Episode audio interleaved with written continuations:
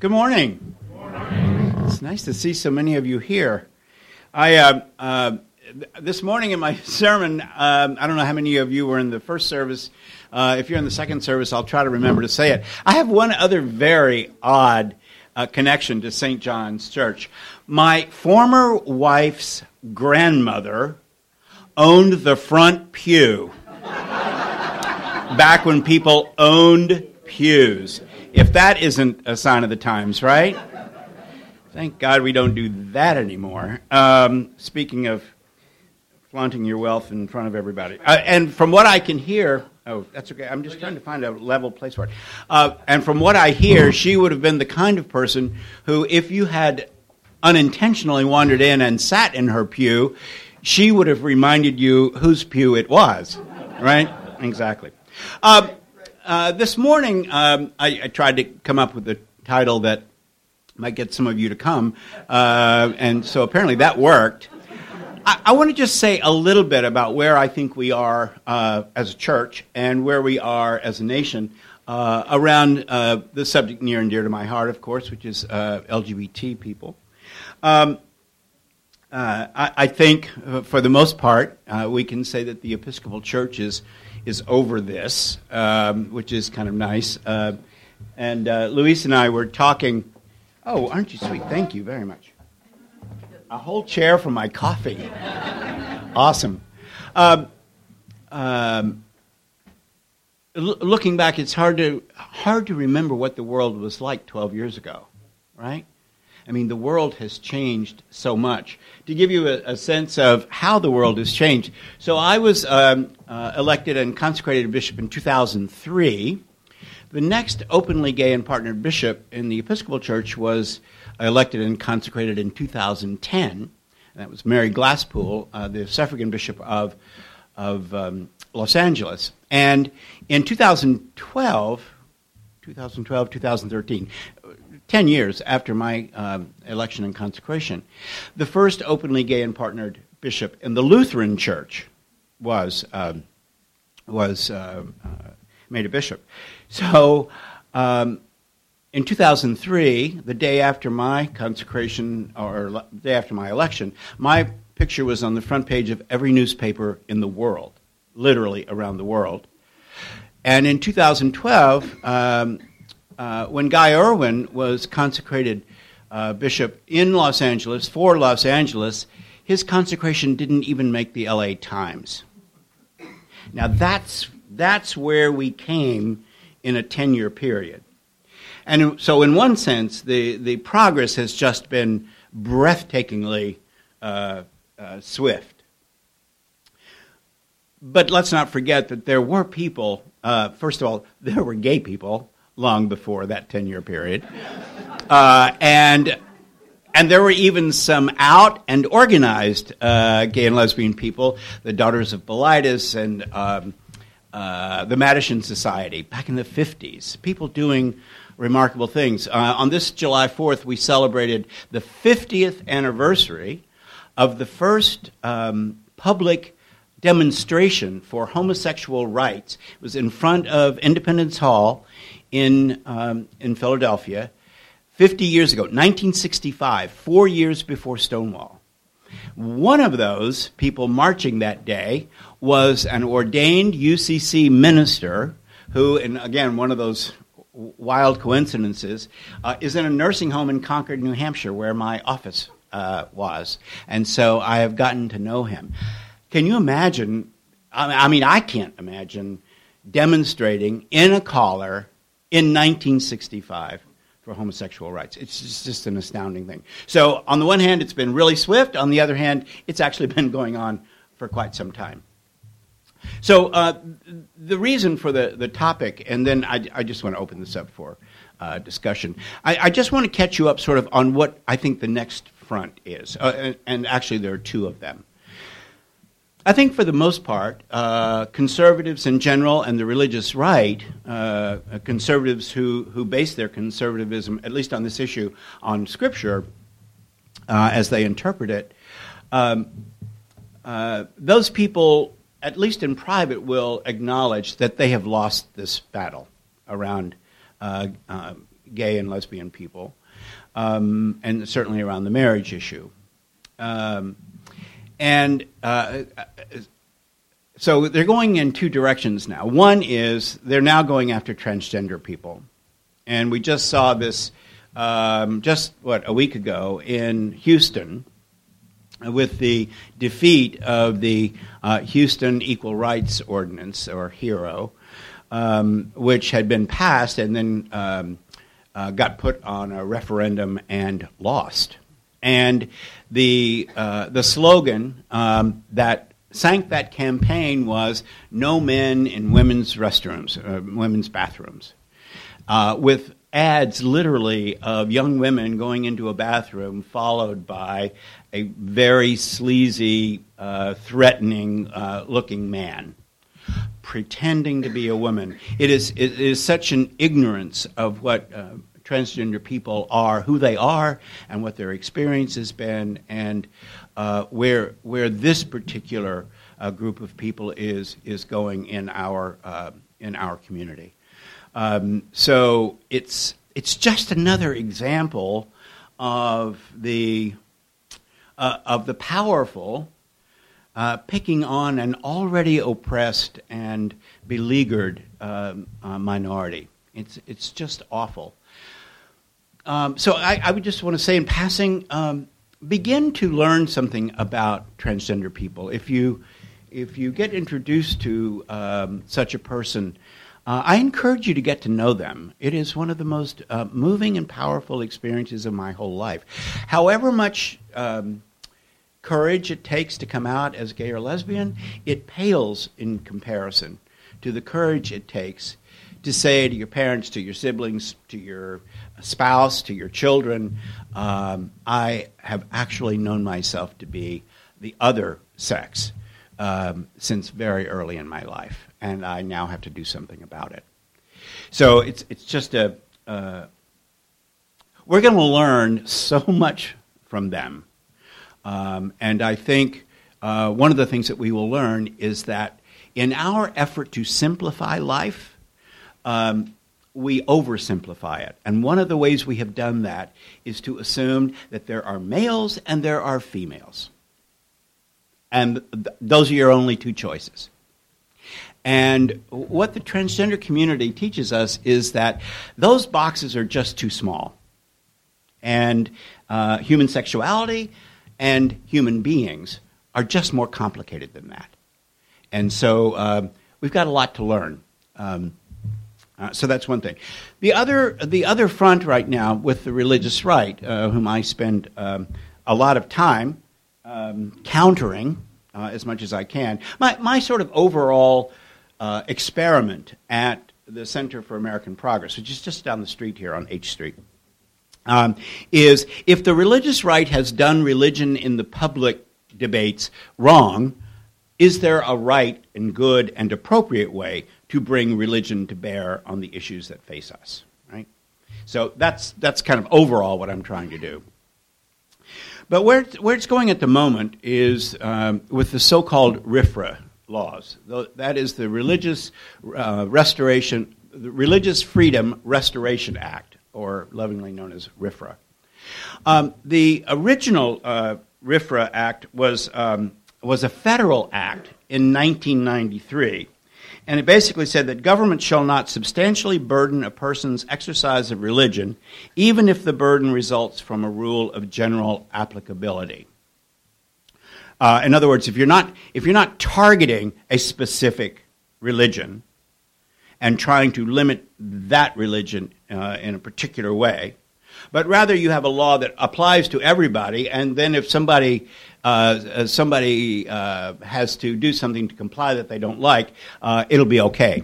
The the Supreme Court actually uh, struck down uh, that act uh, as a federal act that, that you couldn't um, the the federal government could not re- make this law for states that it would only apply in federal cases.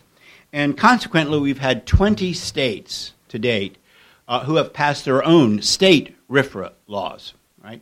And it, they're all basically um, uh, meant to say that um, in order, in order for a law to pass, uh, the, the, government uh, that affects religion, the government must establish uh, the fact that uh, it has a compelling interest to do so, um, and that it has done so in the least restrictive way possible. So you remember how this all played out with the Hobby Lobby case, right?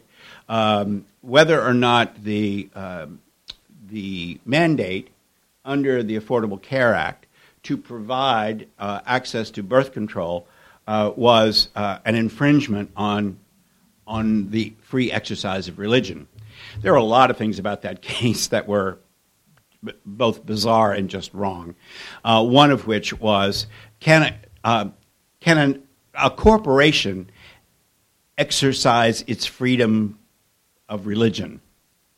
I mean, one has to ask where the Hobby Lobby Inc.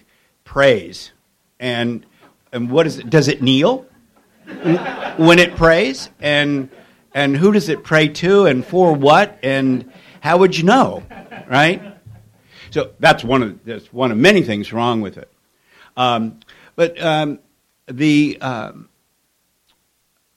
the court ruled that there might be a less restrictive way for the government to achieve its uh, its intentions uh, without uh, limiting him that way. And so uh, basically, what the, the, the uh, Supreme Court said was look, um, Hobby Lobby, uh, give, give the name and address of your insurance company to the federal government, and the government will take care of it, take care of birth control from there. You don't have to have anything to do with it. What we're finding now is um, uh, individuals and and uh, uh, companies saying that's too much of a burden. That to provide a name and address of the insurance company is cooperating with the um, um, immoral um, and uh, the, the, the, immoral use of uh, contraception, uh, because some of those contraceptions they claim are acting as an can never get this word right, abortifacient, I think is the word. Uh, that is to say, uh, a procedure that, that uh, involves abortion, not just uh, preventing fertilization. So, um, and then the, the even later um, example of this is uh, probably the most famous is the uh, Kim Davis um, case in Kentucky, where she claimed that the uh, recently passed Marriage Equality Act from the Supreme Court infringes upon her right to exercise her religion, which is opposed to homosexuality. So, as, as a, a county clerk, she does not need to sign um, uh, marriage licenses. Um, and we're, gonna, we're just going to see a ton of these. The, the more conservative religious elements in our society are pouring uh, so much money into this, you, you cannot imagine it. Uh, and they will be challenged all over. We'll see the same the same thing. You know how this works uh, on all kinds of issues, which is that we'll get different results from different circuit courts, and ultimately, uh, the Supreme Court will have to will have to rule. Um, uh, in, in case you needed any encouragement to vote a year from now, um, the next president, whoever he or she might be, will get to appoint probably uh, certainly one or two, maybe three, possibly even four Supreme Court justices who uh, will shape this, this nation for literally decades and maybe generations to come. So this is this is a huge issue. This is where uh, all of the um, uh, religious conservative groups are are putting all of their efforts. Um, I would argue that what they're arguing for in, in asking for an exception uh, is uh, they are arguing for a license to discriminate. And if you grant that, then where does it stop?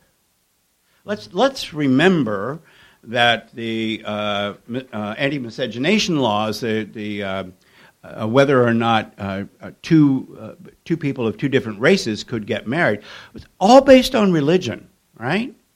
Um, uh, not only that, how many centuries did we use Scripture to justify slavery? Right, and not just in the South. You know, uh, a year after the Emancipation Proclamation, the Episcopal Bishop of Vermont, That's a Bernie Sanders state, okay? Uh, the Episcopal Bishop of Vermont wrote an entire book justifying, um, using Scripture to justify slavery a year after the Emancipation Proclamation. So uh, if, if you start allowing people to say, this, this is a burden on my religion, then where does it end? Does, does the clerk, who still think that uh, interracial marriages are not good or moral um, and are, are, prohibited in Scripture, uh, should they be denied uh, marriage licenses? Um, uh, what about um, uh, a Roman Catholic hospital? Um, does a Roman Catholic hospital's ER uh, have to treat uh, a gay man who comes in injured? Or uh, dispense AIDS medications or whatever? I mean, there's just kind of no end to it once you, uh, once you let the, the nose of the camel under the tent. So that's kind of where the, the, the struggle is for right now. And the last thing I'll say, and then I just open it up for questions. Uh, lots of people, um, uh, including lots of gay people, especially urban gay people, uh, believe that we're done, that we're all everything is all taken care of now. We've got marriage and and uh, everything is good. The fact of the matter is, in a substantial majority of states, there are no protections. Uh, for gay or lesbian, bisexual, or transgender people. You literally can get married on Saturday. You're wedding announcement appears on Sunday, and on Monday you can get fired for your job, from your job for being gay, um, with no recourse in the courts. Or you can be denied a room uh, on your honeymoon. Or you can get home from your honeymoon and find out that you have been thrown out of your apartment. And you have no recourse in the courts. And that's in over 30 states? So um, we've still got a long way to go. We have, we have come a long way, and we I, we are grateful for that, but um, it won't be over un, until we really do have equality. Um, and, um, and the religious right is doing everything, everything they can to uh, impede that. So, um, just uh, questions about that or uh, anything else, you know, like the state of the church or what I think about the new uh, presiding bishop. I love him. Got that settled? Uh, questions? Yeah. Carol. Are you seeing or have you seen money from the religious right going into the recent ruckus, the continuing ruckus, the maybe state Planned Parenthood? It always feels like we're still fighting Roe v. Wade every time Planned Parenthood comes up. we are still fighting Roe v. Wade, right? Uh, yes, I will. So the question was: uh, Is some of that uh, conservative religious uh, money uh, going uh, into the effort to defund Planned Parenthood, and you know, are we um, are we relitigating Roe v. Wade? Yes, we are, and I, uh, you know, pay attention because um, there are people who would uh, obviously like to see that overturned, and we have an ever increasing number of women who have never known what it's like for abortion to be uh, illegal uh, or to have known someone who died from an illegal abortion or had to uh, go out of the country or whatever. Um, um, you may be interested to know what the Episcopal Church's official position is on abortion. Um, not that you're bound by it, that's not how our church works, but it, you might find it instructive because first of all, our our uh, stance on abortion is very Anglican, and I think uh, kind of right on target. Um, what I mean by very Anglican is, uh, you know, we Anglicans like to do a little bit of this and a little bit of that, somewhere like in the middle. Uh, we like that, and uh, actually, uh, generally speaking, I think that serves us well. Um, so our latest and and therefore the still standing uh, opinion about abortion is it is a very serious thing, right? It's not like removing a mole. It is very much more serious. There are moral issues involved. There are questions to be asked. Um, there are uh, many thoughtful discussions to be had with one's uh, priest and, and, uh, and others. And at the same time, you know, the definition of maturity is actually being able to hold two conflicting notions at the same time. That's, that's why I think uh, I always say that being an Episcopalian, it's like um, uh, advanced placement religion, right? You, it, it just really asks you to be an adult. So the other, the other side of that is, is that uh, that is a decision uh, for a woman uh, and her doctor to make, and uh, there should be no abridgment of her right uh, to make that decision. So both things. It's it it's not a frivolous matter, uh, and um, it, it is the woman's right to choose. So th- that's kind of the official uh, stance of the Episcopal Church, um, which um, like I say, I think is, is very, very grown up. So um, we do see, uh, both in terms of money and in terms of energy and, and people, um, uh, coalescing around uh, similar things, right? And so, uh, yeah, there's a lot of, of, um, of money uh, circulating. And it, it, it's interesting, there is this sort of what I would, I guess, call an unholy alliance uh, between conservative. Um, uh, conservative evangelicals and um, at least the Roman Catholic hierarchy, right?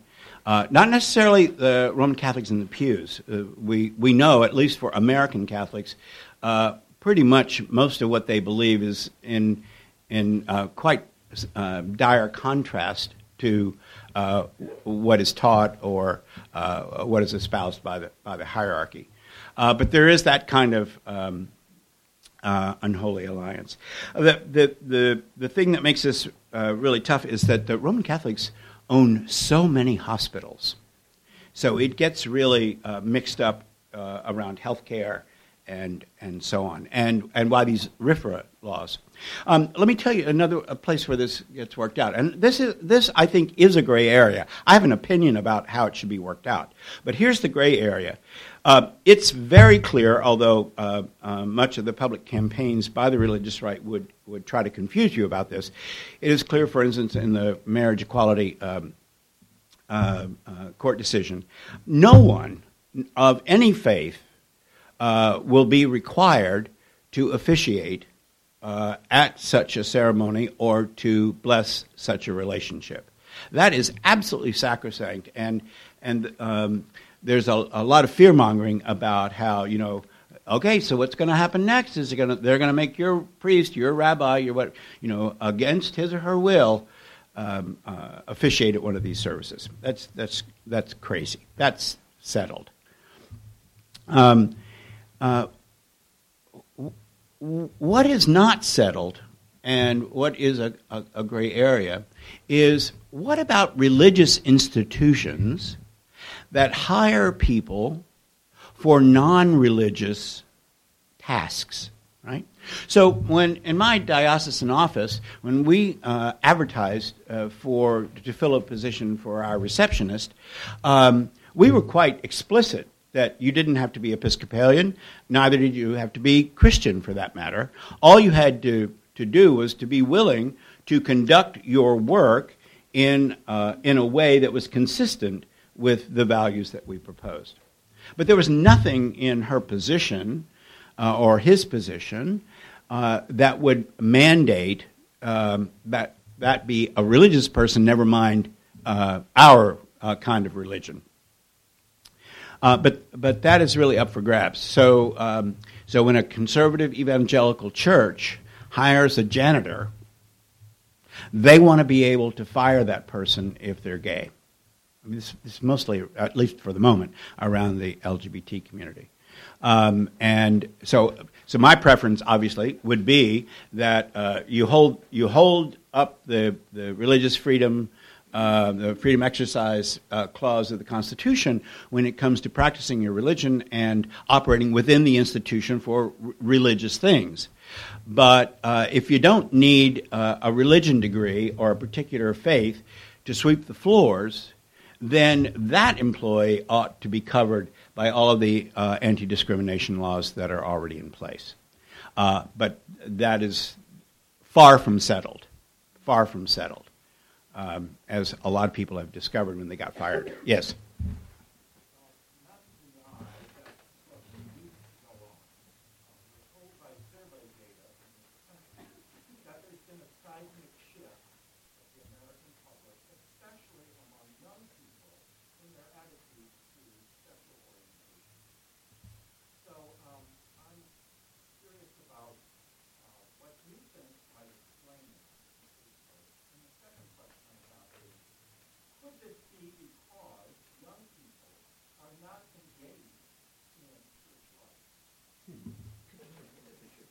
So, um, uh, so I think it's very clear why this seismic change has happened. Uh, and, and that is for one reason only, is that so many of us have come out. Right? So Harvey Milk, back in the, in the 70s, said uh, to his people, you have to come out. Because once they know us, they'll love us. Right? Because we're just so adorable. Right? Well, maybe some of us aren't adorable, but, uh, but all of the studies show that those who know someone, uh, gay or lesbian, bisexual or transgender, uh, will, will be more affirming, more accepting uh, on this issue. We know that just from all kinds of studies. Um, and, and why, um, as I was saying before, the, the uh, LGBT work has been going on for many, many years. But what happened in the 90s is that uh, we shifted from most Americans being able to say that they didn't know anyone gay or lesbian. Um, now, you know, they, they would probably tell you they just love those two ladies that live together at the end of the street, you know, and they keep their yard so nice. We just love them. Uh, but what they would have meant is that they didn't know anyone uh, who would um, uh, proudly and, and casually even uh, tell you that they were gay or lesbian. In, in the 90s, that shift happened where now, I mean, really, is there a family left that doesn't know some family member, uh, some coworker, some former classmate uh, to be gay or lesbian. And increasingly, you know, you have people going back to their college reunions, and uh, Jack is now Jackie. I mean, even transgender people are becoming uh, more known to us. But because their numbers are even smaller uh, than the gay and lesbian community, it, it's, it's going to take a while for that same shift to happen, where um, uh, most of us don't know to most of us do know someone who is transgender. But that is, that is the reason it occurred. Now, th- there are a lot of people, and I would say, uh, uh, unfortunately, this is, this is true of urban um, gay and lesbian people as well. Uh, there are a lot of people who would say, look, let's just wait for the old people to die off right? Well, as an old person, I don't uh, like that much.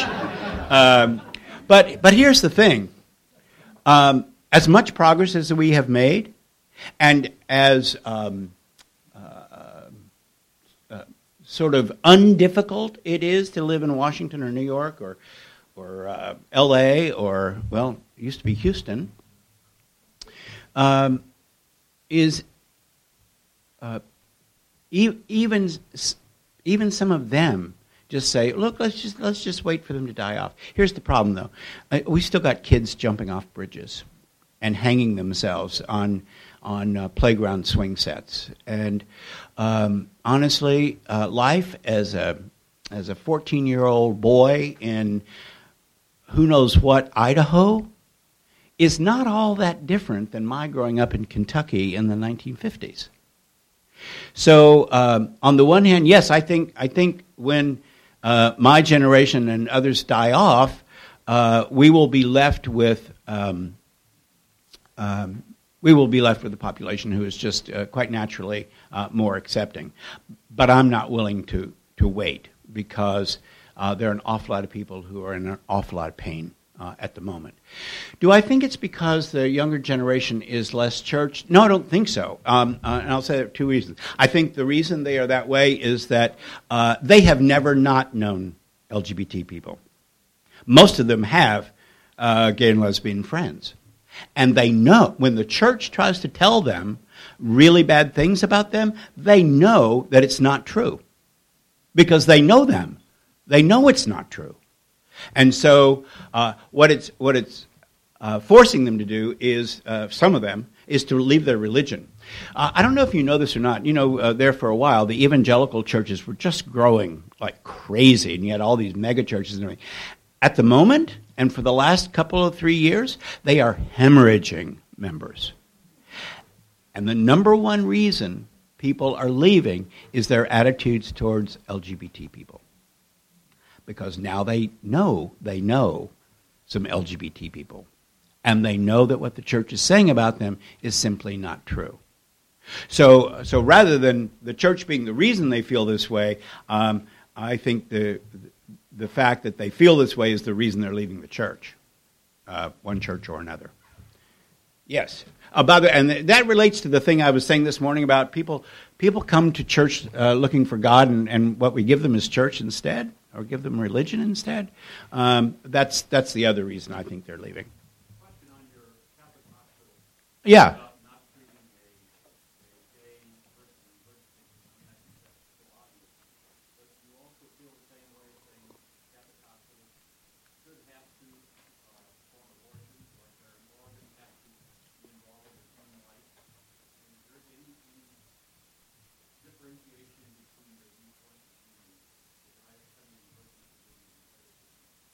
Yeah, so I I think there's some you know there's some gray area there, and and it's it's why we need to have uh, calm, uh, as calm as we can muster, debates about this because uh, you know we live in very very complicated times. Um, I I do think that. Uh, uh, it's not exactly what you're saying, but I do think these um, states like Texas, like uh, Alabama, Mississippi, who are passing laws that uh, virtually force the closure of every institution that provides an abortion um, is um, is not what we want. It seems to me that is an underhanded way of abridging someone's legal rights. Um, but but I do think um, the question of whether a Roman Catholic hospital uh, should allow abortions to be done in its facility? I think th- I think that's a tough question. Um, I don't. Um, uh, what was the other uh, besides abortion you mentioned? Oh yeah, yeah, yeah. Uh, the way those laws are written, uh, uh, there is nothing mandatory about them.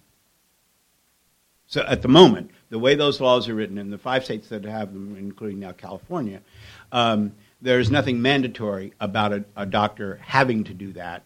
It's the um, uh, the person who's dying has that option if they so choose, and then they find a, a facility that, that. Yeah, so I no, I would be opposed to that being a mandatory thing.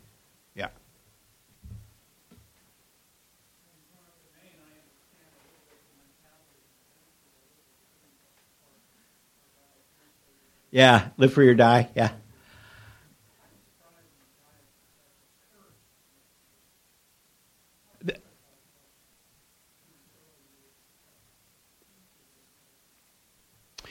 Um, uh, could you all hear the question? Yep. Uh, it was hard. it was really hard. Um, I mean, there were several hard things about it. One was uh, the nearly daily death threats for um, mm, two years or a little better. Uh, and as recent as, uh, you know, the um, President-elect Obama invited me to uh, deliver the uh, invocation at the opening inaugural event at the Lincoln Memorial.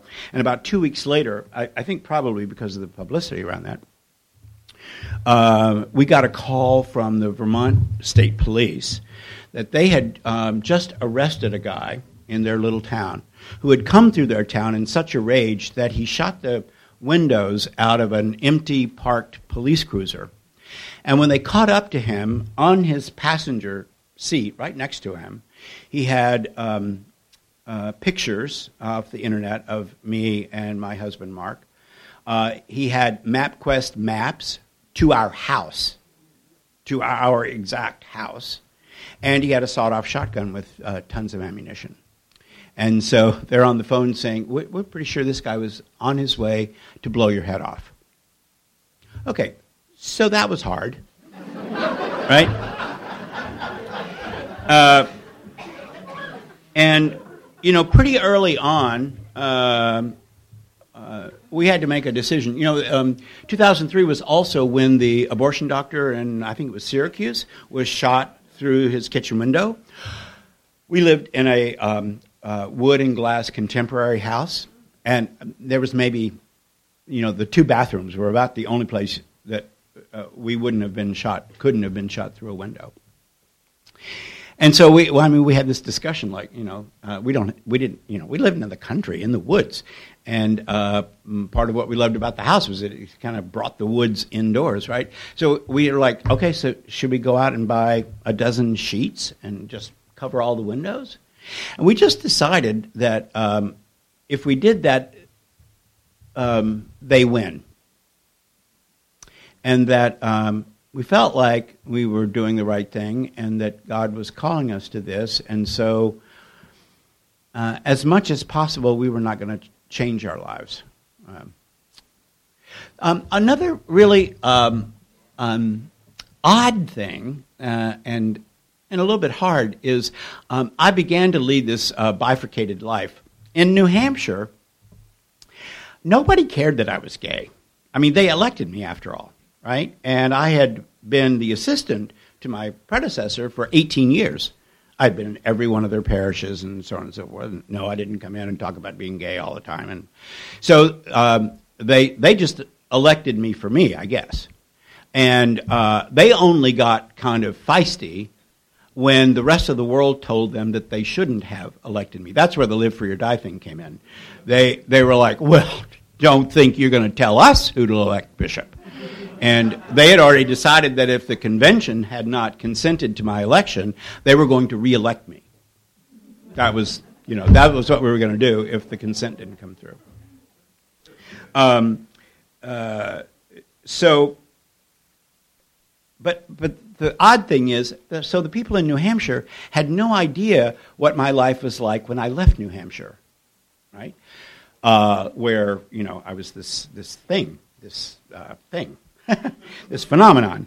And, uh, and people outside of New Hampshire couldn't imagine how normal my life was in New Hampshire and how little time I gave to any of this. Uh, I'll never forget um, uh, the um, religion reporter for the New York Times, uh, Laurie Goodstein, came up to, to do a feature article on me, and he followed me around for two or three days. And on my visitation that morning, we were in a little church in West Claremont, New Hampshire. I mean, you can't find it if you're looking for it. It is just so hidden away. Um, uh, old, old, old church. I think it's the oldest, second oldest church in the in the diocese. And we get there, we come in the back door, and the choir is rehearsing and everything, and people sort of go like that, and then go back to rehearsing and blah blah blah. And she turns to me and she says, don't they know who you are? And I was like, Yeah, they. I'm just the bishop. I'm, I'm really, I'm just the bishop. And so I sort of lived in these two different worlds, right?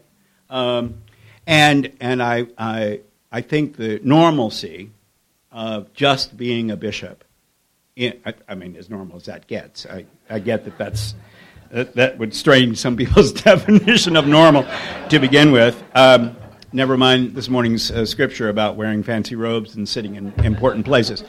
Um, I think that's that's what allowed me to do the other the other part. The other thing I have to tell you is that um, uh, um, what I've become convinced of that, that I kind of knew with my head but didn't know with my heart until all that happened is that um, when you do justice work, um, you get to know God better. Like if you want to meet God and know God better, get involved in justice work. And you will take grief for it, and you will be criticized for it. I mean, I tell my deacons when I uh, ordain them, I want you to get into some gospel trouble. And if you're not in trouble because of your faith, is it really the gospel you're preaching? Is it really the gospel you're living? That's this whole, this whole um, temptation uh, for those of us who are in the church to have an affair with a mistress called respectability. Right?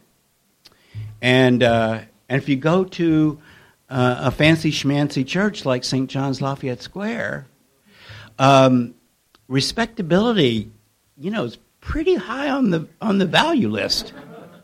And and it's there's nothing wrong with being respectable uh, unless it takes you away from, makes you fearful of doing the countercultural work that I think the gospel is clear Jesus calls us to.